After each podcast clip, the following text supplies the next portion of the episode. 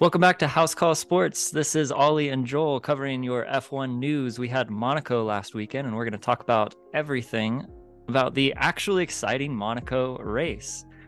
Ollie, what did you think? Oh, I feel like I'm dreaming. I don't know. It, it, just feels like I'm living in some sort of alternate reality where Monaco was actually worth watching for once. It was a blast. Like, it was. It was just everything that you'd need. There was actually some decent overtakes, especially further down in the field. There was rain. There was strategy errors. There was like, what do we do? And just watching it, like I fell asleep, sort of like the first half. Like I wanted to at least. But then as the rain came and like people were thinking, oh, I don't know, the forecast might be wrong. What what tire do we go on? It was just so fun to watch, and that's probably what the only time I'm ever going to say that about a Monaco Grand Prix. So I'm going to make the most of it while I can. Yeah, yeah, it was fantastic. That rain really saved the day. I mean, it was like okay and everything, but you're right. It was like I was starting to nod off, and then the rain came, and I was like, ooh, let's see what happens.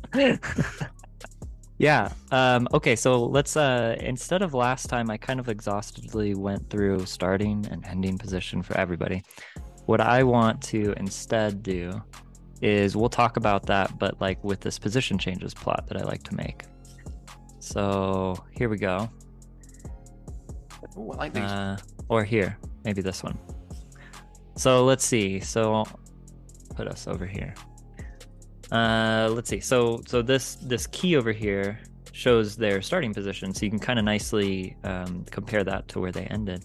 But yeah, Verstappen and uh, and uh, Alonso, no change throughout the race, and the top, you know, top ten ish or eight ish uh, drivers fairly neat. Um, the bottom ten was a little bit more, uh, I don't know, exciting but also messy. So let's see. Do you want to do you want to walk us through some of these? Do you remember like what where where what lap the rain came in, where that came into play? Well, it's around this little sort of second mess that you can see around lap 50. Yeah. And all throughout the race, it was weird because they were saying, um, especially on Sky with Ted in the pit lane, he kept saying that you can normally see like the rain clouds sort of hanging over the hills, but then there was never really the sense, especially in the pit lane, that there was going to be rain. So when it hmm. did come, you can really tell by how messy it was that there was just a sense of, oh shit, oh fuck, what do we do? Yeah. yeah. That threw a massive spanner in the works. And then it sort of calmed down from there. The top two just cleared so far from everywhere everyone else that they didn't even need to like yeah. lose positions or anything during a pit stop, which is always good around Monaco because you don't want to end up behind traffic and losing right. position to someone you're trying to jump. But now that that just shows, especially like how like clear I think that uh, Red Bull and Aston Martin are. It was yep. just Red Bull, but now Aston Martin have slowly like creeped themselves up into the fight a little bit, like as if they weren't already. But they're like in the conversation with are they as dominant as Red Bull? Maybe, yep. maybe not. But Fernando Alonso just does magical things with that car, so I'm going to take that with a pinch of salt. Well, Alonso had his foot on the the first place podium. If you saw that picture he posted, yes, that's such an Alonso thing to do. He's a fucking walking meme, and I love it. yeah, yeah, he leans into that. Yeah, what's interesting to me is the split between the two cars of these two uh, teams that you're mentioning. So, like Verstappen and Alonso, uh, you know, perfect showing, but then uh, uh, Stroll struggled, and Perez really struggled. What what what went into like you know why Perez struggled so much? Why? Well, actually, you know, yeah, I'll I'll let you talk about it, but I shouldn't say Perez struggled so much because I think he did pretty he did pretty well being uh, at the starting position that he that he had. There's a good reason for why why he was back there, right? Yeah, well, there's always a bit of a mental block, isn't there, when you qualify deep down the field at Monaco? And mm-hmm. it's sort of like if you're in that position that that race is just about damage limitation and just getting to the flag so you're not really you're not going into that as if you wouldn't like spa or silverstone or something and think hold on i could actually get a result here so i think for perez it wasn't so much he was genuinely struggling with the car, and especially for Lance Stroll as well, even though he had a few moments with the wall, especially when the rain came in. The rain. But it was just like not wanting to take unnecessary risks, especially around Monaco, because he just knew that no matter how hard he tried, the starting position was just too far down to make anything of it. Really. I see. So you you think Perez just kind of he just kind of folded in his hand once qualifying much, happened, yeah. and let's not damage the car, basically. Yeah, that, that's kind of like the mentality that they all have at the back. Yeah, and then Stroll, it was really the rain that that did him in, but he also didn't qualify very well. I I can't remember what may have happened to to make him qualify so poorly. Was there an event? Did he get held up or something? I can't fully remember, which is surprising because it was probably the best qualifying session I've ever seen. I know. so I well, I think that's why we can't remember. There's so much other exciting stuff. exactly. I don't. I, I don't remember if he either just couldn't find it in the car or if he had an issue with the car or something. But to qualify yeah, think... only what was it, 14th? Did he, was it? Did he qualify 14th? I'm pretty. It sure. looks like from this. I don't know if this is wrong, but it looks like he started. What is that? 17th. I don't know. I can't remember. But um, light green. No, he. I don't even remember him showing even a slight glimpse of pace because. Yeah. No, he, he, he just sort of spent his time struggling around the back, and that sort of goes into what I was on about earlier. With you just don't want to wreck the car. You want to get sure. through, have a nice clean race, little chaos as possible. Let the guys up front do their thing. They can battle, and hopefully you can pick off some places yeah. by default through DNS and such. But nevertheless, I mean, he did, yeah. he did, well, wasn't too much damage to the car, right? It wasn't like that hard of a hit, but he did find uh, himself in the a, wall. Yeah, just a broken front wing, I think, and yeah. Mm. Lot, I've seen a lot of people go off there, to be fair, especially last yeah. two years. So you can't really blame him, but I don't know. He certainly wasn't the ideal weekend. Yeah. And then let's see. I want to talk about Tsunoda because he's been such a topic the past couple weeks and he was doing great here. Um, and then the rain really threw him off. Or was it brake issues? Did we get clarification on what the brake issues may have been? What was going on with Tsunoda? Do you know? I don't. All I heard was brake issues, and yeah, he was very angry uh, as his typical self on the radio. yeah, what did he say? Engineer, if he was trying to make him crash, like, are you trying to crash me or what? Yeah. Which again is such. I'm gonna keep making these stereotypes all, all video long, but these it's such a Yuki thing to do. yeah. It was so funny to listen to, and that kind of gifted McLaren a little bit because they were that was the main fight, and. Piastri mm. sort of had a little bit too easy because remember when he did get the move made into turn one, he'd yeah. sort of breezed past like halfway down the DRS straight before sure. it like before he even got to the braking zone. So Yuki was definitely very very cautious with the brakes. He was braking a lot earlier than mm-hmm. everyone else, and so that signifies that he did have some sort of significant problem. I don't okay. remember if it was enough to retire him from the from the race. I don't remember if he ended up not finishing or not. But no, it, it, was clearly a significant enough issue to make him fall. Because if you look at the chart here, he went down like like seven or eight places. Yeah, it's kind of nuts. Uh, you know, you saying braking earlier, I should have done my my velocity curve plot on yeah. And seen. Yeah, maybe I'll maybe I'll do that and put it up there, and we'll get it up as a graphic, maybe. But uh, yeah, it's uh, did, didn't Piastri pass Tsunoda at the same place, same way as Norris did, just like a couple laps earlier. It was like right here, right? Just boop de boop. Yeah, wait. Oh, yeah, because you see the little spike, the, the, curve from, from Lando, yeah. Yeah, um, I think they passed right at the same place. Yeah, Norris it was, was Piastri. Like, it. they both did it. Um, it says they both did it on the same lap. So I, am not quite. Yeah, if it oh, says it was I'm the same, it was the same lap. Oh, so oh, okay. yeah, I think I remember that Piastri getting it done into Saint-Devote and then maybe Lando into Mirabeau. That was maybe actually when we saw Yuki go down the escape road at turn five. Yeah, that might because yeah. he lost. That's where he goes that's so right. like dramatically down and then back up when everybody else had to pit for inters. I don't even. I can't even remember if he was already on them by that point. That's right. Yeah.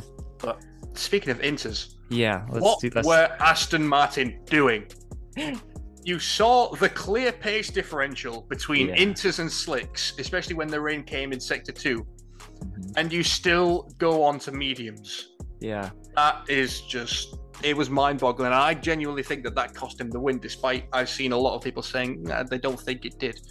But I do. It you, you see, and then Max was still struggling anyway. He was around that point when Alonso came into the pits. He was just going up the hill at Beau Rivage.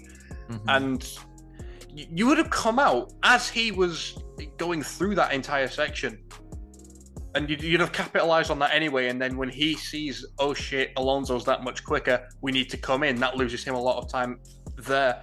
And it's true. I'm just just baffled at how the fuck they didn't bring him in for inters. They had to lose another yeah. 20 seconds making an additional stop and then losing that time to Max, which immediately just cooked them out of it.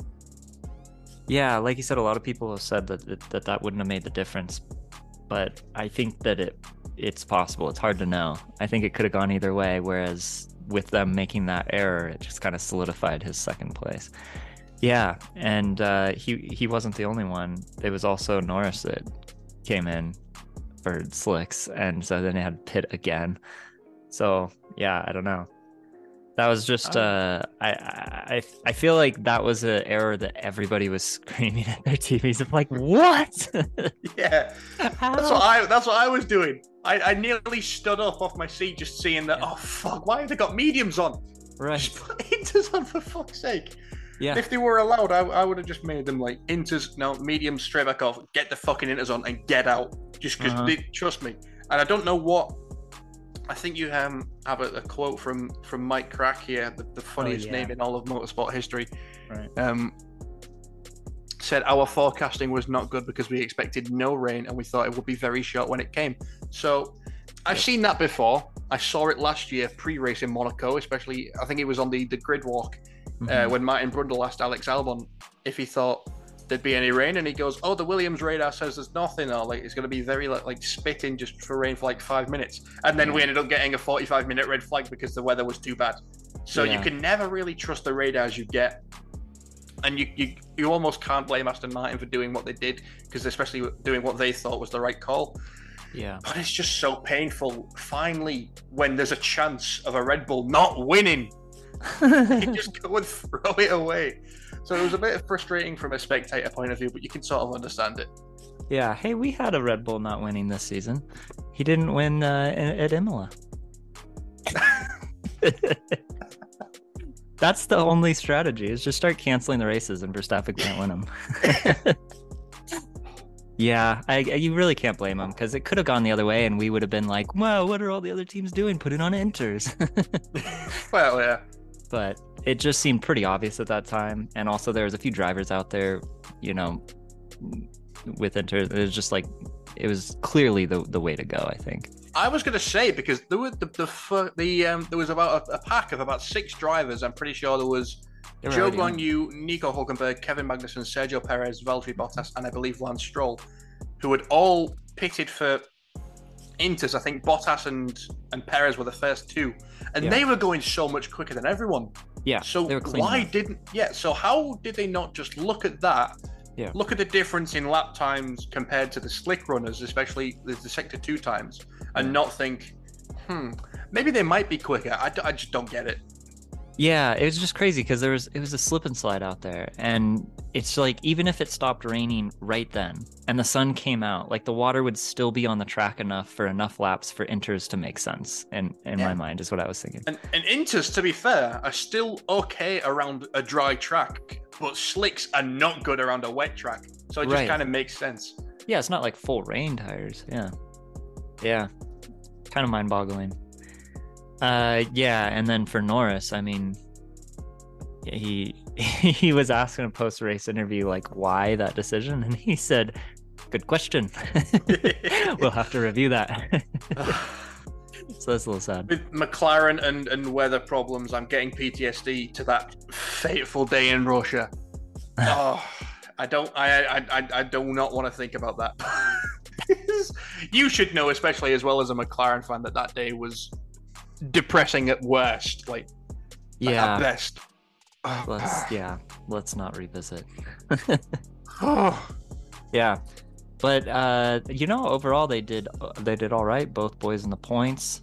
Um, and Norris, I was really paying attention to him in the last, you know, 10 laps or so. He was gaining so much ground on Sainz. It was like incredible. He gained like 20 seconds on Sainz. I don't know why or how.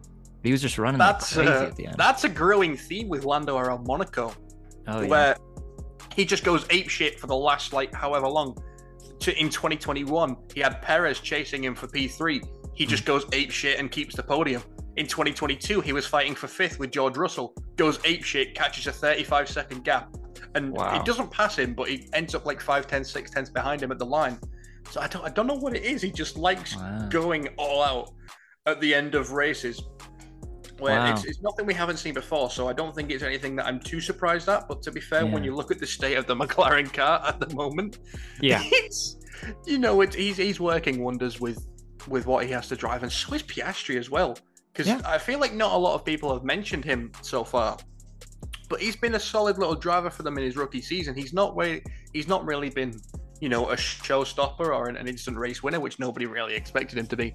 Yeah. But he's always been there to, to pick the pieces up whenever Norris has messed up.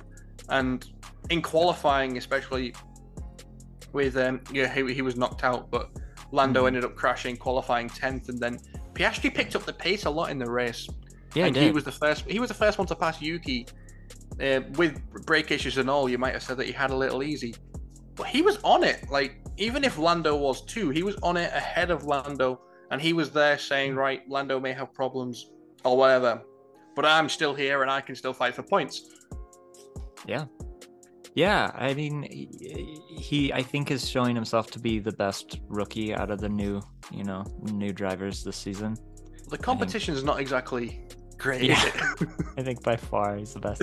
yeah, although okay, let's give a tiny bit of credit uh, there were no notable De Vries moments this weekend. it's pretty low bar, but we're gonna give it to him.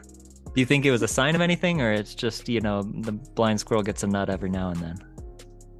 Well, I think people have been giving a lot of unfair criticism to, to Nick De Vries. I mean, it's your first season in Formula One.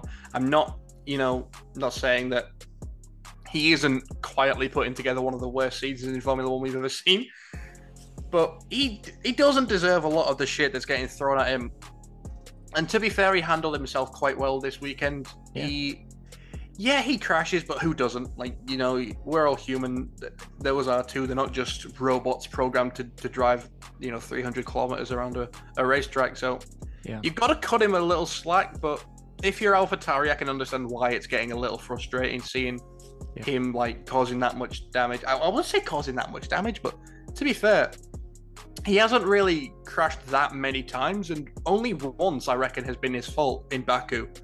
Hmm. Um, but they've got a, a, history of keeping people on, even though they've crashed and caused damage. Like you remember hearing Yuki Tsunoda at the end of 2021, he was surprised when his contract got renewed, saying, "Oh, I didn't expect it because I crashed and cost the team a lot of money." So they've yeah. always been like sort of lenient with it, but so like, I, I do not see like him getting replaced at all. Not not even like by Ricciardo or anything, which seems like the most far fetched of the rumors to me. Yeah, people want it so badly. yeah, I know. And it's sort of me too. well, he, he, Ricciardo went for like a seat fitting or something, which really doesn't mean anything, but people spun that into so much. They did, and the, the, that wasn't even the reason he was there. He was there for his best friend's wedding as well. Oh, it was the only reason he was there. I didn't know that. His uh, his friend Scotty James getting married to Lance Stroll's sister of all people. Wow, wow. well, one big, one big. It, it's just mad what the the F1 like social media and the fans on Twitter of all places as well are capable of spinning stuff into and creating rumors virtually yeah. out of nowhere. It's yeah. Insane. Yeah, it's very sensational group think the F1 fans. It's easy oh, yeah. to like fall into as well. like if you watch all the headlines, like oh my gosh this, and then oh my gosh that. Like even just think about like how we're talking. Like just a couple weeks ago, I was like, yeah, Perez, you know, world driver champion contender, and then now I'm like Perez really struggled. what happened with it? yeah, but uh, yeah, no notable De Vries um moments. He finished 13th, which is you know it's not so bad, the recent AlphaTauri. Uh, what do you want to talk about next? What, what do we have next to talk? Oh, we, we haven't have... talked about Ocon and, and, Alpine doing quite yeah. well. Yeah, SD Bestie. yeah. I SD Bestie on the podium, that. baby. Oh, I love that. He's embracing the meme, as I think most drivers should. To be fair, you know, you don't want to like talk about them all getting distracted. You know, they're not in the zone or they're not focusing on the racing, but it's nice, isn't it? And that's a part of uh, why Daniel Ricciardo was so popular because he just yeah. he, he didn't embrace the meme. He was just like more uplifting, you know, fan friendly. He was always there to make time, which a lot of the drivers are, in fairness. But yeah. there's just something about like embracing the people, like embracing the fans, and not yeah. just giving them a, a, pointless wave on a track parade. And you're actually taking your time to, to delve into the memes and see what people are saying about you, and then embracing that on the big stage. It's just something about it. Yeah, for sure. I loved it. I, I saw people typing that Ocon was a little awkward. I didn't think so. I think he's just like relatable. he's just happy to be there, man. Yeah. Yeah. But you're right. Um, you you have here that like it really reflects that it's really hard to pass in Monaco, and he qualified third, and he hung on to that, which should be acknowledged. But mm-hmm. Monaco is probably one of the you know easier tracks to hold on to a good position than others. Exactly. So. That just stresses how important where you qualify is because if that were literally any other track, you'd have dropped down within the first few laps. And yeah. you had Ferrari growing frustrated behind him with Carlos Sainz. He was like, why can't I pass him? And then you yeah. were thinking box to overtake, yeah. which they never managed to do. Which that's pretty much your only hope and prayer of passing in Monaco is through strategy and, and pit stops. But in Monaco, that that's just that's just it, isn't it? it? Where you qualify is likely where you will finish if you don't crash. And Ocon was a, a prime example of that. Unless unless it rains. And then Gasly finished seventh. You know, notable. He's had he's had some bad luck this season so far. So finishing seventh, I think, is a huge win for him. I was almost going to say good weekend for AlphaTauri when you said that, but I still I'm still forgetting he's with Alpine. Ah, yeah. I don't want to accept that he's left Yuki. Yeah, yeah. Uh, let's see. Let's talk about Mercedes with Russell specifically. I think you have a better take than me on this because I was just like, man, George, you're not even faster. What are you doing? you have that penalty. What are you doing? Asking. Yeah, no. I, I thought that was very, very smart from George because oh. what, what he was asking was to swap places from Lewis. And he said on the radio, I won't go above five seconds ahead of him. So he'd get the place back regardless because he had the penalty. Okay. And then that also covers off Leclerc behind because if Leclerc ends up the thinking, oh, I'm quick, I'll have a go, then you've got Lewis behind to defend and you don't have George within that range to drop back from I Leclerc. See. So I that's see. kind of just like preserving. I mean, in the end, he pulled away from Leclerc enough, but just in case, that was a that was a very good and very smart idea there from Leclerc. Okay, so what they didn't broadcast on the one I was watching was him saying, "I won't go, uh, you know, above five seconds of you of Hamilton." Ah. So without that information, I just thought he was, you know, he's just no, no. trying to take all, all everything on the table. but yeah, Hamilton was putting in faster faster laps for a lot of that period, so it just didn't make any sense. But that totally, you know, and I should have uh, I should have known. George is very smart behind the wheel. He definitely is a strategist, and so he as competitive. And it was so satisfying putting people down on Twitter who said that he only likes team orders when they benefit him. Because I just go back to when he said, "If you have to compromise my race to help Niki in Hungary, do it." And that's yeah. that's what I keep going back to, and it's so satisfying seeing people go, mm, "Well, actually, yeah, no, you're right. Maybe, maybe you're right. Yeah, it's just the sense of superiority I get with arguing with people on Twitter, but it's fantastic. Yeah, I don't. That's why I stay off of Twitter. but yeah, Lauren, my fiance, that's uh that's her favorite driver, so she's gonna appreciate your take because I was like, uh, Georgie. but yeah, no, that makes sense. Uh, let's see. What else do we have here? Williams, Sargeant, uh, kind of had a little bit more not not perfect moments. But um, I don't know. You forgive him. It's Monaco. Like yeah, and he's you know, rookie. And everyone, the, the most experienced of drivers have incidents around Monaco. Even Max Verstappen on his final qualifying lap hit the yeah. wall on the main straight. Right. So not right. no one's perfect. You know, mm-hmm. there's gonna be no matter who you are, little brushes with the barrier, and mm-hmm. no matter what, like who you are, what car you're in. So yeah. I don't think it's much that people should look into. I mean, yes, Sargeant hasn't been having the best of season so far. He's one of only two drivers that hasn't scored points this season, alongside Nick De Vries. Yeah, De Vries the other. yeah, is it? That's mad. That to be fair, that the only that two drivers true. so far haven't scored points. Yeah. Whereas like this point last year and the year before, we were on like six or seven. You know, from so, that perspective, just judging the the season as a whole so far, that you know that on paper stat makes it seem like this is one of the better seasons so far. Yeah, but you've got Red Bull running away 20 seconds with every at the front. So hey, ignore it's, that. It's We're talking about the midfield. yeah, it's a tale of two parallels where you've got the midfield very close, but the yeah. front of the pack is just Red Bull pissing on everyone else and saying, "Have that." Yeah, yeah. Okay, so I want to ask you because this is something I don't know too much about, and we got a good view of the underside of the cars. And I'm always interested in the aerodynamics, but just um, what I didn't realize is there's a plank underneath there. Is that wood? Is that what material is that? That's is that just wood. Yeah, it is wood. It's just wood, and that's often like what causes all the, the sparks that you see flying off the back when you you strike a high curb. That's basically just put there for protection. Just okay. so when you run over it, accidentally run over a sausage curb or you bottom out a little bit, that takes the scrape and that takes the impact, so you don't actually damage the floor. So they just stick that on the bottom just to like absorb the impact and be like a crash dummy. Is it is it like in the regulations that it has to be wood because that seems like such an archaic material? I mean, you have carbon fiber everywhere, and there's like all kinds of material scientists out there working on like these, you know, artificial meta materials and such. Wood. well, it's, it's, pretty strong wood. I'll give it that. And with with carbon fiber, what we've seen, especially when you have like on impacts, it's liable to like snap and break really easily.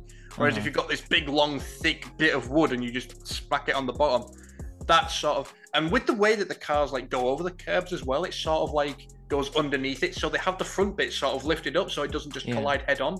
Gotcha. So you've got it un- like lifted up, yeah. and it just goes like strikes under it so then it just sort of slides off of it, and Got that's it. mainly what acts as the protection. Got it. But like wood is heavy. I guess I don't know what like type of wood it is. It just blows my mind if there's any wood on these cars. Like in the 1920s, I would have expected race cars having wood on them. The 1920s were weird. I don't think they were low enough to the ground to worry about curbs, to be honest. The, the cars in the 20s. No, in the 20s, the wheels would have made, the spokes would have been made out of wood, probably. the, the, entire car would have been made out of wood in the 20s. Yeah, did they even have, like, you know, air filled tires back then? I think pneumatic no, they, tires. No, they had bicycle tires on the cars back then. Yeah. And they didn't even have, they didn't have pit crew they had a mechanic that sat next to you in the car, and if you right. wanted to change a tire, you had a hammer in the car. You'd get out of the car, knock the wheel off, get the other wheel, knock that one on, and then go again. Yeah, and it would take like 20 minutes or so, right? Yeah. yeah. Yeah. Oh man. Well, okay. I just felt like wood is heavy, but I guess if there's if there's minimum weight requirements or whatever. Exactly, and you I can make like the adjustments that, elsewhere. Yeah, they, they sort of account that into the minimum weight, don't they? Because they they don't get the cars to the minimum weight and think, oh fuck, we haven't put our wood on yet. So they yeah. make the they build the cars around that, and Fair. then go, okay, so we reach the minimum weight with the massive wooden plank on the bottom. Yeah, I guess I guess that makes sense. It just seems like if you could lose like, you know, 5 or 10 pounds or however many kilograms that is by changing out for a lighter but still structurally similar uh, you know, material, then the regulations could adjust and the cars could be faster and more nimble. I don't know. It just seems like a very bizarre thing. But um yeah, and then uh let's see. Somewhere you had on here. Yeah, Ted Kravitz talking about the the floors between Red Bull and the other cars that we saw airlifted up. Yeah, that was weird, man. Like the with with David Croft, he said that he has a friend who lived in that apartment building on mm. the sixth floor, and I it was just so funny because imagine like being a window cleaner or something in that apartment building, and you just turn around, fuck, it's the W forty you just see a front wing coming flying at you. Yeah, that'd be cool though. That that's like that's photo material. But no, yeah. Ted Kravitz, what he said was that the the floors of the Mercedes and the Ferrari still look light years behind the Red Bull. So that's I don't think that's much of a dig at Mercedes and Ferrari saying, oh, well, they can't make a good floor because they can. They're still fighting in good positions. But they say it's just saying that the Red Bull, uh, just again light years ahead of everyone else. And breaking today, actually, one of the the chief mechanics or like aerodynamicists or whatever at Red Bull has mm-hmm. joined McLaren. Oh, yeah.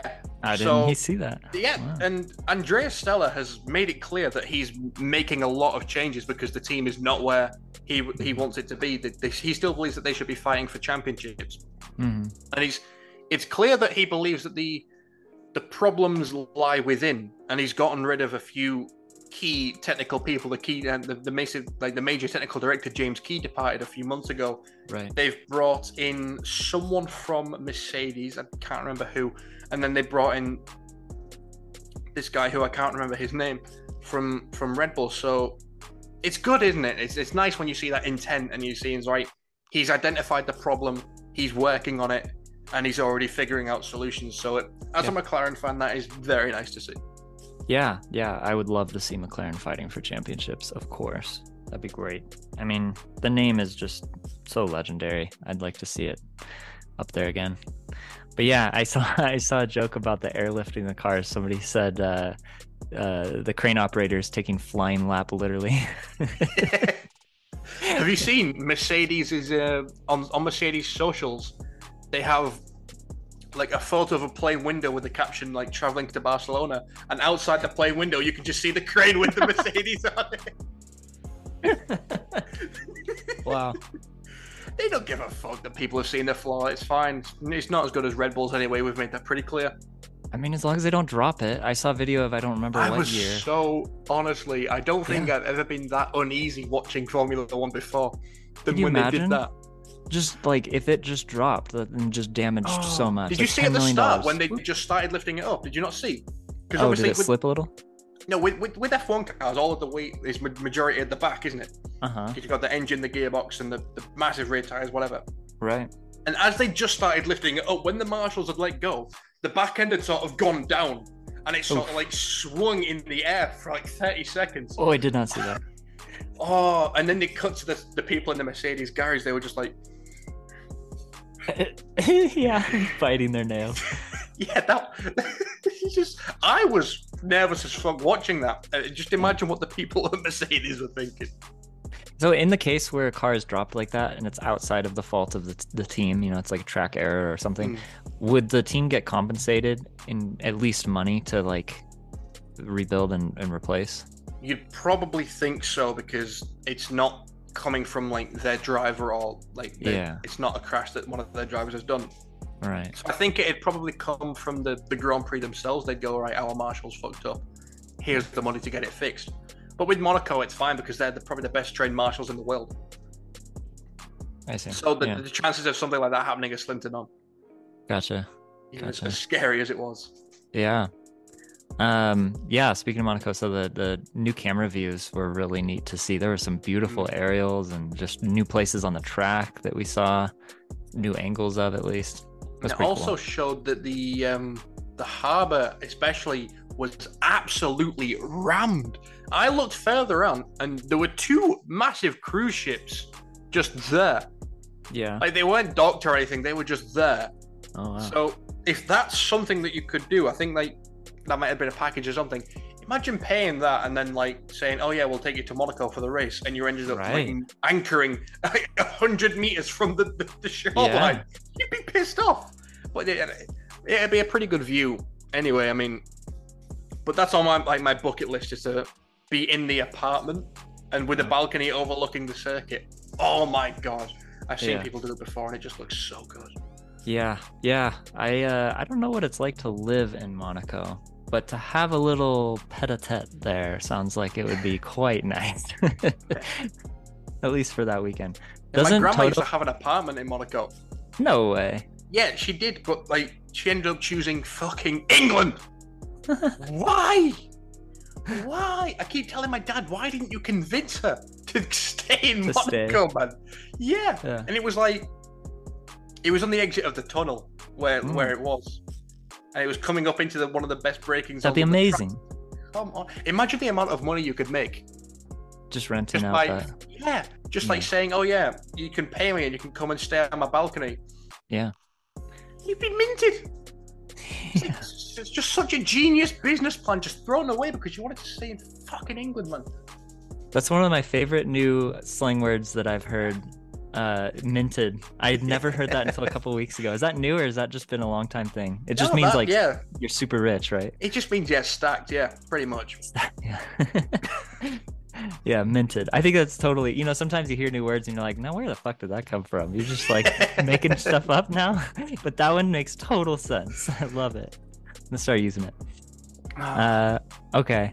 So the last thing that I want to talk about with Monaco is just a tiny, tiny little thing because I noticed it and I thought it was cool, uh, which was the dress, Princess. Mm. Um, what is her name? Charlene's dress.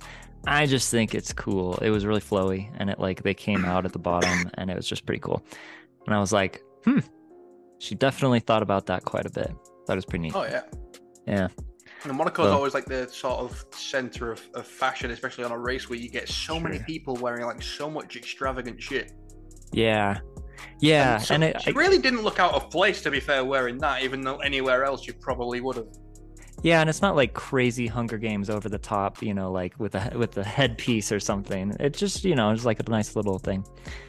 Um, okay. So then we both watched the Indy 500. Yes. As well, which was nuts. Absolute nuts. Well, I mean, it was like a you know standard first hundred or 150 laps, but the last 50 laps, as usual with the Indy 500, right? It's the last 50 laps normally with any oval race because yeah, and it or just it. I heard uh, Esteban Ocon talk about this with um, Matt and Tommy P1. Mm. They and he said a very good point. He says that when you're restarting a race, like because they do it in NASCAR quite a lot, if you're restarting a race for just one or two laps, yeah. the the philosophy is of you can't win a race at the first corner just goes out the window and people are just going for it. You've got the entire field yeah. just gunning it, and that's why I think a lot of people, like we, we saw a lot of people go off in pretty much silly fashion.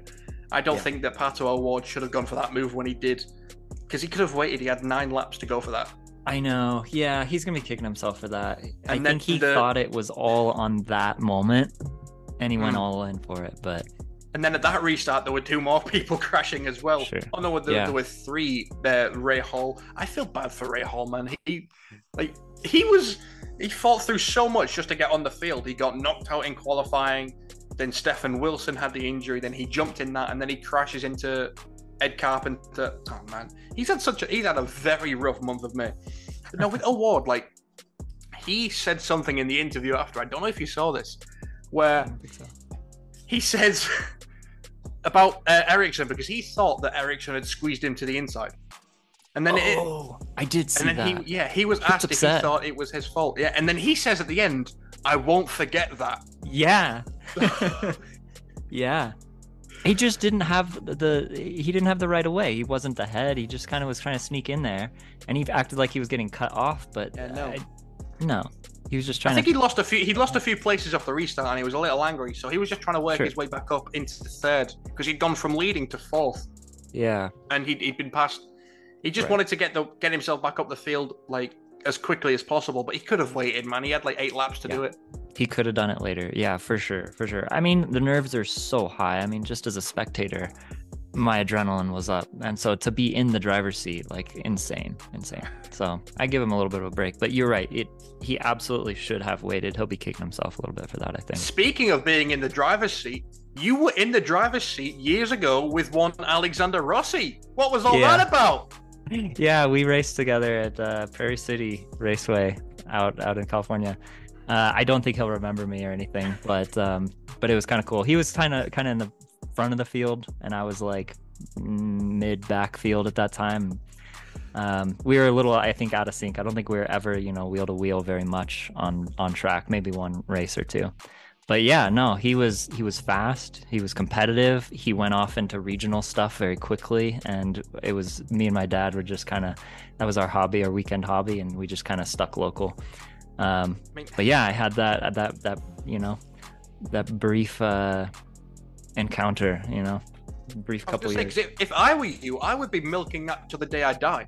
Like, well, imagine claiming you used to race with an Indy 500 race winner. That's that's that's insane. Yeah, it is pretty cool. I, I have to say. Yeah. Um, I also raced with Kyle Larson, if we're name dropping, but that oh, was in a different sense because he didn't do the go karting, as far as I know, at least not where I did. But I worked at an indoor kart racing uh, track when I was like hmm. from 18 to 20 or something, and he would come in there and hang with us all the time. And I'll say I was faster than him there, but that's because we got free races and we would just run around constantly all week. Every time like a car kind of sort of had an, an, issue, we'd be like, let's take it for a couple laps, test test this kart out. Anytime it was slow, we were out there. It would so, be nice to have a, a, claim to fame like that. I, I don't really remember like having any. I did actually do a clubman race with Ollie Bearman before. Oh yeah, who races cool. in Formula Two. So you well, that's raced... about as much as I can claim to that. Yeah, I was never any good. No, I was like you, except I was always at the back. So normally yeah. when we were wheel to wheel, it was him lapping me, I even see. though he's two, even though he's like two or three years younger than me, which yeah. always baffles me because now I'm at that age where people like these drivers are, are younger than me, which I've never been in this position oh, before. My gosh. Yeah, and it's just yeah, and you're you're young too. Yeah. to have drivers younger than you, even at your age, is insane. Yeah. What have they done that I haven't? Yeah. Yeah. So there was I I talked to my dad about this recently. I was like, so my memory's horrible, but maybe you could help me remember. Like, did we ever like have very much interaction with Rossi? And he was like, there was one time where lining up before going out on the track, you know, under the tent, uh, your car bumped into his because you were, you know, starting behind right behind him, and his dad gave us a nasty look and moved his wheel. and I was like, oh, okay, cool, cool, cool. yeah, no, there, he was super fast. I'm I'm not even gonna pretend that I was like competing with him. Um, that track that we were at was like one of the most high level competitive technical tracks. It was like the track where if you can win there, you can win anywhere kind of track. So it was a good place to learn, and it attracted a lot of you know high level talent, high level talent at that at that age and level. Um, you know, I was like, I think I raced from like high level talent in general. Fucking 12 to 15. Yeah, it, yeah, in his case for sure, yeah. And so there was a number of people that I kind of knew for a while that then did IKF, um, you know, like regionals, and and then obviously Rossi went all the way. But um, but yeah, we we kind of I think my dad was really wanting it not to like not to put all the eggs in the racing basket because he didn't want me to get injured and he wanted me to have like a solid plan B. And so around sophomore year, I think that was my last season was sophomore year of high school for me. Um, he was like, I, we had moved on to a, a different track uh, that was less competitive, but still a ton of fun. And I was just um, at that track, I won little, literally every single like every single race out there because you it was go. just.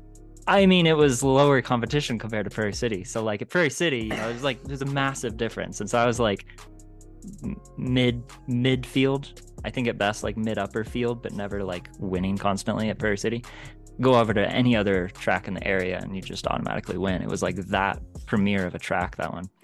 Um, but yeah, and then he was like, okay, so that was the pinnacle. That was it. We've been there, done that. Uh, you're going to college, so start studying those classes. and I was like devastated, and it really affected me a lot. I really thought that I could have gone on and done something. I don't think I ever thought I was I would get as far as Formula One, but there's like a ton of different like random shit that you could do to just kind of make rent as a racing driver, or at least oh, continue yeah. half professionally while having a day job. And uh, no, my dad was like, "Yeah, you're gonna go to school." I think it's worked out fine in the end. You know, getting a PhD in physics, so it's like it's whatever. It's probably a good decision. Yeah. Got a solid career. Just thinking about what could have been. I could be here right now chatting with an Indy 500 race winner myself. Like, look, yeah. I well, no, I'm not gonna say that. But well, to be fair, I'd probably be getting big time. To be fair, so. but yeah, no, it it it really has. Um, it's really, I think, made me want to, uh, if I ever have kids someday, and they are interested in racing, and they're pretty good in getting into it, um, because of the way it impacted me. And this isn't, you know, saying anything towards my dad because I think he made the right decision, but I think that I would be willing to you know keep going with it because I think that there's uh, there's room for lots of different things. I don't think you have to like you know be pulled out of school at third grade and stop learning how to read in order to become a racing driver. I think you can kind of like do both to some some reasonable extent. So yeah. But um I was looking into the path to Formula 1 like back in the day and now it's so different. Especially Jeez. like the internet makes it a little easier. The information is more readily available instead of like going and talking to people and finding out and it just takes longer you know back in like the mid 2000s there wasn't as much info online so you'd have to like really figure out where what track to go to what organizations to become part of who to talk to. Whereas now it's like it's really clear cut. There's like karting regional karting maybe ikf or something. And then there's f4 f f3 regional there's f3 and then there's like f2 and then f1 it's like so regimented. It's a lot easier to get into as well because I've seen sim racers go on and do this, and I've seen a competition uh, sponsored by Rocket where whoever won an online esports like like sim racing competition was given a British Formula Four seat. Yeah. Well, there's, there's to be fair, Yeah. It's always like it's always been sort of easy. Just look at Kimi Raikkonen as my prime example. In 2001, he got a seat in F1, having only done 23 car races his entire life. I didn't know that. Yeah. Christ. so it, it's always been sort of like easy if you have the talent. Mm-hmm. I guess it's just about finding the right one. But these days, it's so budget orientated, and you need a Yeah. sponsor, otherwise you're gone. Like, which is so it's so sad to see because Yeah. some of these young guys that end up quitting, they have so much talent and so much potential. They just don't have the financial backing for it. So you, it's kind of a, a hope and pray, like that you get either a sponsor or your parents are rich enough to fund you through it, where Yeah. you can go like, "Right, I'm set no matter what I do. Yeah, it's it steps up in orders of magnitude as you go through the ranks. So like karting is depending on how seriously you want to take it, it's you know like low level thousands, you know, per per year. If you get if you take it really seriously, you can maybe get into like 15 or 20,000. If you're including travel and buying a fifth wheel or something, then you got to throw that in there, I guess, if you want. But if you're talking like, you know, just tires and, you know, new chains every now and then and like a new motor and new new frame, it's it's not like crazy. It's attainable for if you, you know, if you have a few thousand dollars to spend on on on a hobby. But then you'd go to the next level. Like if you wanted to buy yourself and sponsor yourself into a Formula One, uh, Formula Four, or Formula Three, uh, you know, like regional kind of car. Um, I think to like just buy the minimum to attach yourself to like a team and rent what you needed and just scrappily get through, it's somewhere around 50 to 60 grand for the season. And to go do your whole operation, it's somewhere closer to like 100 or 100 and you know 10 and that's not covering travel and all the other things that you might. So that's that's a big commitment big huge jump up right there right? And then i don't know where formula 3 and 2 land but i don't know too many drivers that are like sponsoring themselves. At that point you need to find a team. Otherwise you're probably in it for pretty good amount of six figures i don't know and then Well, obviously Formula we've Three is the is, is the first category that pays you. So oh okay by that yeah. point, you should either have a, a pretty good sponsor or you're Yeah. rich enough to, to fund a seat through F4 yeah in regionals or Italian is a massive way to get into it as well. I've seen a lot of a lot of people have come through the Italian F4. i see you by that point, you're Yeah. either set enough to the point where you're like, okay, I've got a massive company backing me or something. Yeah. Go out and see what seat you can get me. Or Yeah. if you show your talent enough, then a big like uh, then a team in Formula Three would come up to you and go, okay, we want to fund you for a season and see what you've got, and Yeah. then it goes from there. So then they say, okay, we'll fund you, we'll take you on. You don't have to pay anything. Maybe travel, but that's it. And then it gets from there. And then you showcase your talent, you showcase your skill, and you, you get a fully funded and paid for seat in Formula Two, which is where they start paying the big money. Sure, and then okay. if you're good enough, you get millions in Formula One. So it's if you can just stick with it, either financially or get yourself a, a partner or a financial like backer or a sponsor, whatever, Mhm. then it, it can come good pretty pretty quickly and at a pretty young age as well. Some of these guys, even in F2, are like 17, 16. Is that right? In F2? Yeah. There's no minimum Ollie, age. Ollie that's thought- Bearman, Ollie Bearman is 17. Yeah. But that means that you can't get your super license. You need to stick in for another year, even if you win the championship, because the minimum age to get your super license is 18. So see, yeah. you'd, you'd often see people winning the Formula 2 championship, Yeah, then getting banned from competing in Formula 2 the next year because of the rules. And then they'll just either, Mm. by that point, you will probably be in a, a, uh team's academy, a driver academy, whether that be Ferrari, Red Bull, Mercedes, Williams, McLaren, whatever. I see. Yeah. So you'd likely get a development role with them, and then maybe even a reserve driver. I don't think they'd offer a reserve driver to be fair, because you don't have a super license because you're not old enough. But you'd definitely be offered a reserve role, and then maybe they'd ship you off to go do other series in the year that you're not eligible to compete in Formula Two. Like Liam Lawson has gone off to do Super Formula, or for the the female drivers, I know Bianca Bustamante. Um, rose up the ranks in W Series, and she's now doing F1 Academy. She's heavily tied with Ferrari and Prema, and she's she she has just turned 18 to be fair, so she could get a super license if she wanted to. That'd be But so no. cool to see Right. a, a, a woman driver in, in Formula One grid. Yeah. It's been so long since we have. as well. Yeah. Was is it is it um Toto's wife? What's her name? Su- Susie. Oh, Susie Wolff. Yeah, she, she was... tested the Williams, I believe. I don't think she had she didn't have, she ever had the seat, but she did right. test one. Yeah. And besides that, the only one I can remember is Lella Lombardi, who scored half a point, I think, in the 1975 Italian Grand Prix. Half a point. It's half a point. Yeah. Um, I don't know why I remember That's that. the pay gap right keep, there. Yeah, because I keep. I keep doing double fucking hell the pay gap. Jesus Christ! I've seen enough backlash on social media on that. All right, I won't say that. Jesus. no, I just it's kind of um, weird. I, we don't have half points anymore. like, what is that? Yeah, no, unless like I would have said unless you have a situation like Spa 2021 where they gave half points, but the FIA have since introduced something completely new to to combat that, and they've gone with the however long the distance is, and that a level of points would get awarded to oh. that. But that's the only one I can remember. It's weird that I remember that even, but I do a lot of like my, my family like to quiz me on it because I know a lot, and the faces when I get them all right as well. yeah, I was gonna say, Ollie. At this point, it is not weird that you remember that. You're spectacular. uh, yeah, you know what? That um, when you were talking about, you know, at the point that it transitions, that uh, you said F two it transitions or F three it transitions to. Around F three, yeah, because that's the one yeah. that gets like the major TV coverage. That's interesting that well, I guess that diverges, but I was mapping that to what I know in the in the physics, you know, and like uh, undergraduate level you're paying for college, you're paying to learn.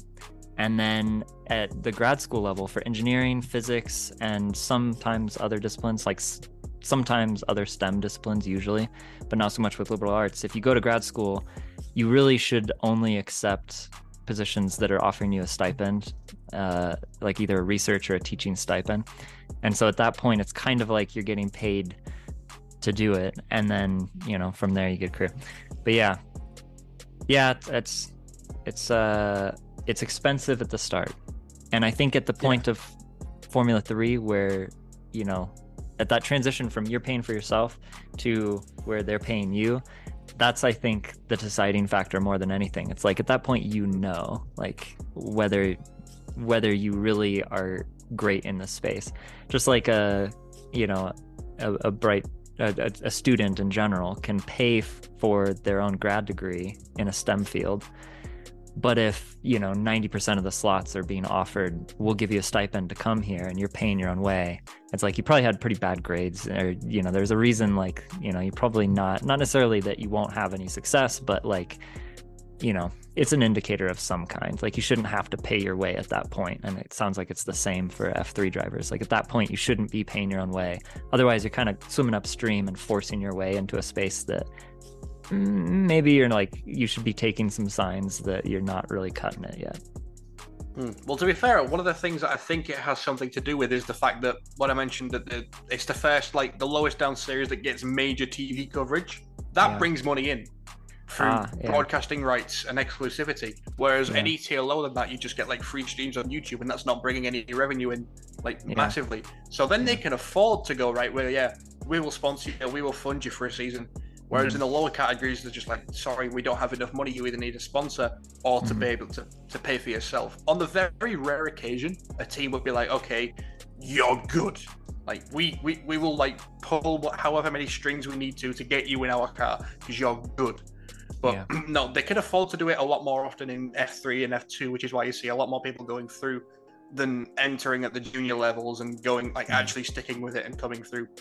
Yeah. Because by that point, like in F3, you'll already have the people who have had the backing and had the sponsors and, and bought themselves through most of the junior career. So by yeah. that point, then you can like go, okay.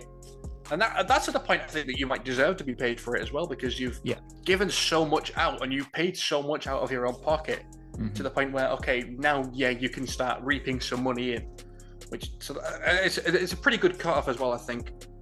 Yeah. And yeah, it just has to do with how much they bring in. Yeah. Or you can just, um, you know, buy a whole F1 team and set your son up there, and maybe it works out. if you had the money, would you buy a Formula One team? What? Of if you course, had, I would. Of you would. Of course, I would. Oh, is that even a question? would you set up your whole new brand? What who would you partner with? How would that go down? Ooh. I would well I'd, I'd probably give Andretti their chance to be fair. Because they've been teasing us for so long. Mm-hmm. They've been like, "Oh, we're gonna come into F1. Oh, we're submitting an application. We're waiting on the FIA. Are we gonna do it? Are we not? Are we gonna? Are we not? Are we gonna? Ooh, who knows?" and I, did, I just want them to stop fucking around and make a decision, please. Yeah. And if then that goes tits up, I'll bring them in, give the people what they want. Eleven teams, yes, please. Twenty-two drivers. It's just a win-win. More revenue, all that, and you're selling more merch at the end of the day as well to combat sure. what you're putting out, bringing the other team in. Sure. And they've said as well that we're going to put it to a vote where they see what the existing teams think. And it came back in an absolutely stonking majority in favour of Andretti and Cadillac as well, one of the biggest car dealers in the world. Cadillac right. are partnering with Andretti to launch a bid that. for 2025 to enter the grid.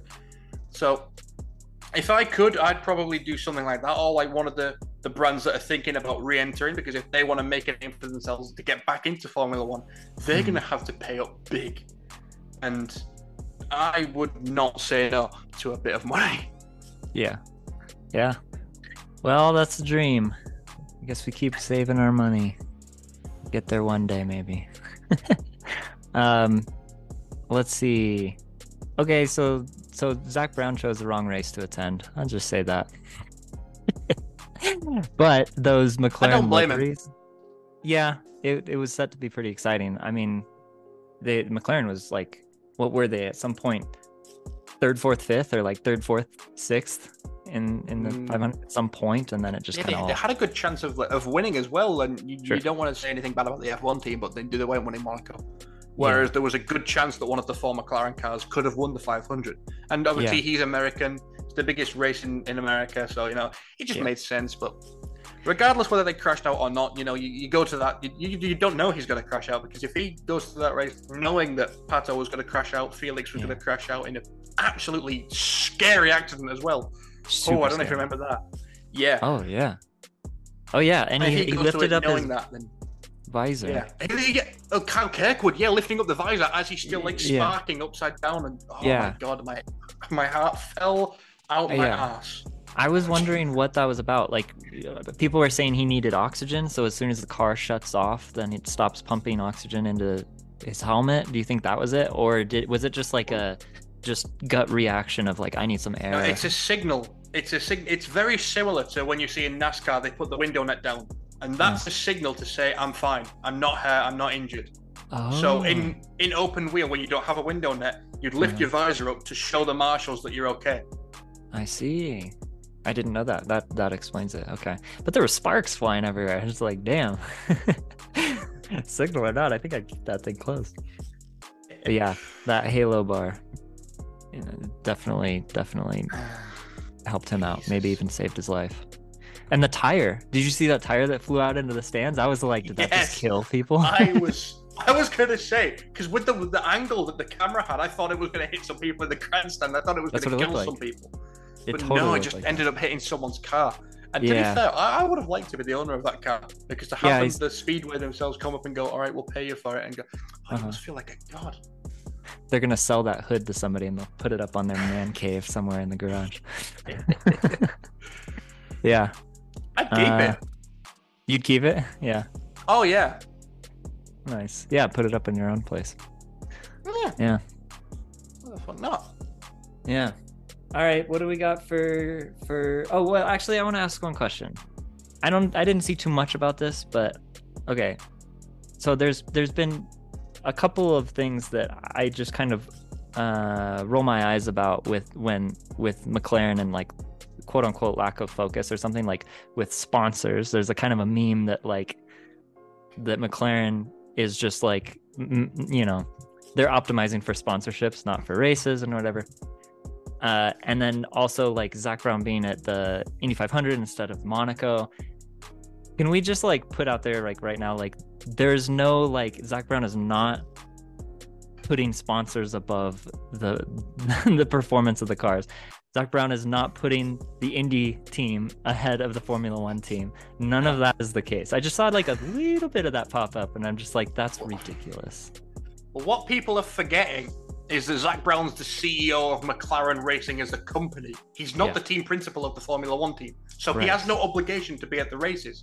Right. So if he wants to go to the Indy 500, which is probably the better race to go to above Monaco, let him. And with the sponsors, they kind of needed a, a lift like this with, with Zak Brown coming in and Eric Boullier leaving because when like if you look at the 2018 car for example it's just orange there's maybe one two sponsors on there max yeah. So that's sort of either making up for lost time. Got it. It definitely gives you a, a the, the, morale boost working like internally because you're thinking that now you've turned into a global brand again and you're not some, you know, back marker Formula One team that people laugh at. Got it. So within McLaren, it's you know, it's it's more of a good thing. If anything, I can understand why people would say that he's putting sponsors over performance when the car is bad. But what about when the car's good and he's still bringing all these sponsors in? Then what? What do they say then? Yeah, that, that, that argument just goes. So yeah. he's still like managing it how any other CEO or team principal would. You have your sponsor like mm-hmm. department, you have your car department, yeah, and he's just managing that very well. And it just so happens that he's got a very good PR department. Yeah, it just seems like something that doesn't have to eat into the other. It's like both can exist. The stickers can be on the car, and that could be a team that works independently from the actual racing team and the engineers and it's like just because there's more logos on the car doesn't mean that the engineers instead of paying attention to the wind tunnel are over here trying to talk to sponsors like that's not how it works it's a pretty big operation so pretty silly uh, but that being said um, mclaren i mean they're reaching the cost cap and beyond right they're a pretty big operation so it's it's not like um, yeah it, it's it's not like the sponsorships that they're getting are contributing to feeding back into the team. Like they're already at that cap every year, right? So it's just kind of like this completely independent thing that doesn't affect positively or negatively the racing outcome, right? No, it's just... mainly just about brand growth, to be honest. It's like trying to get the name out there, sell t shirts, whatever. Yeah. So it's just it's a completely separate thing and it doesn't doesn't really affect. Yeah. Zak Brown, he's quite a character He's quite yes. a character. He has a presence, you know. Oh yeah. He seems like a guy you'd want to get a beer with. oh, absolutely. Yeah. Yes, please. Yeah. Uh, do you want to briefly take us to Spain? Yeah, let's do it. I, I do think that, especially with uh, a lot of teams announcing like major upgrade packages for Imola, especially Mercedes being the biggest one, right. and then Imola getting cancelled, and then we go to Monaco. Monaco was never going to be somewhere where we could judge just how effective the upgrades would be and the performance difference would be in comparison to the the old Mercedes that, that raced in Miami, for example. So I do think that Spain is going to be a much better track to gauge just exactly if they've found performance and where. Obviously, they've added side pods and that claim to have a sort of difference at Monaco, but a, a sort of difference at Monaco could be a massive difference in Barcelona. And speaking of uh, Barcelona as well, they've finally removed the stupid chicane in the final sector. Oh. oh. my god, yeah, and that was met with very mixed opinions. The, Fernando Alonso is the only driver who has driven that configuration. They last used it in 2006. Okay. And it was met with very, very mixed reactions from, um, especially Lewis Hamilton saying that he thought it was a very good change. He said that it would be easier on the neck. It would improve the racing going out onto the. He said it'd be going flat into the final corner, and it'd just improved the flow through it all. But then you have Lando Norris, who says that he's not really looking forward to it because he says it'll be tougher on the neck. He doesn't think that they'll be flatter on the final corner, but he says we'll just have to wait and see. So there is definitely mixed reception. Me personally, as an avid player of the F1 game, I'm fucking buzzing because that nightmare is a nightmare to drive on the game. but I do I think sh- it'll improve the racing for sure. Maybe I should get that game. Lauren's been wanting me to get it. I'm oh, yeah, always the new one's coming out as well. Uh, the yeah? 16th 16th of June. Maybe I is, should is get it June? It. Is it June or July? I'm gonna look that up. I got. I'm gonna. Can you can you can can you and I race together if I got it? Oh yeah, like a multiplayer thing. Yeah, yeah. I think Lauren. Sixteenth of June, yeah, 2023. I was gonna say. All right. Is it cross-platform? Hmm. Yeah. You on PC? Yeah. Okay. Yeah. Cool. Yeah. I'm always. Uh, I end up so frugal. I'm so weird about stuff. Like I'll look at like the highest end stuff, Mm. and then I'll like be like, yeah, I would settle for no less than that. And then I'm like, but I'm gonna save my money, and then I end up doing nothing in this world. just sit, sit in my little tiny apartment cave, and I'm just like, I'll be there one day. I'll be buying Formula One teams someday. yeah, no, I gotta learn to live a little. Maybe after grad school ends, that's probably contributing. Anyway, is there anything else that you wanted to bring up that I didn't cover and throw in there? Uh, I don't think so. I was mainly going off what you put. To be honest, I just had a little, few little things to add with Yeah. the the notes. Um, but no, uh, I think we covered enough. I think yeah. Yeah, I think so. I think we've gone for at least an hour. So, all right, man. Well, looking forward to the next race. Looking forward to covering that. I don't think I'll be able to watch it because I'm I'm going to be in Oh. Newcastle. Um, Oh, okay. But I might I might see if there's like a sports bar or something I can stick it on. Like Watch it live or watch it at all. probably just as much as I can because then there's a game at, at 4:30 my time, which so the race would start at three, Mm. and I would and then the, the game kicks off at half four. So I hope that I'll be able to catch at least most of it. I'll probably Max is gonna win. Who gives a fuck? you know? Yeah, that's probably the case. Well, I yeah, we'll talk about it. I don't know what time it is here. I haven't looked at the times, but um if it's in the middle of the night, I wouldn't be running it live anyway, so maybe you can join my stream of it. Hmm. But yeah. All right. Well, this has been House Call Sports with Ollie and Joel covering the Formula One race review of Monaco. Thanks for tuning in to us. We'll be here throughout the rest of the season and beyond. We duly appreciate your viewership. Uh, leave us a comment. The first person to leave us a nice, genuine comment, even a mean, ingenuine comment, I'm gonna respond to, and I'm, we're gonna have a great time. You can It's be the probably gonna be Lauren because she comments on pretty much every one. of them. Yeah, she's awesome. yeah. But, you know, leave a comment. If you watch this, leave a comment. Even if it's just like, no, I don't want to leave a comment, and then hit send. we love to see it. We want to see, you know, we want to see who who who's watching and what you guys think.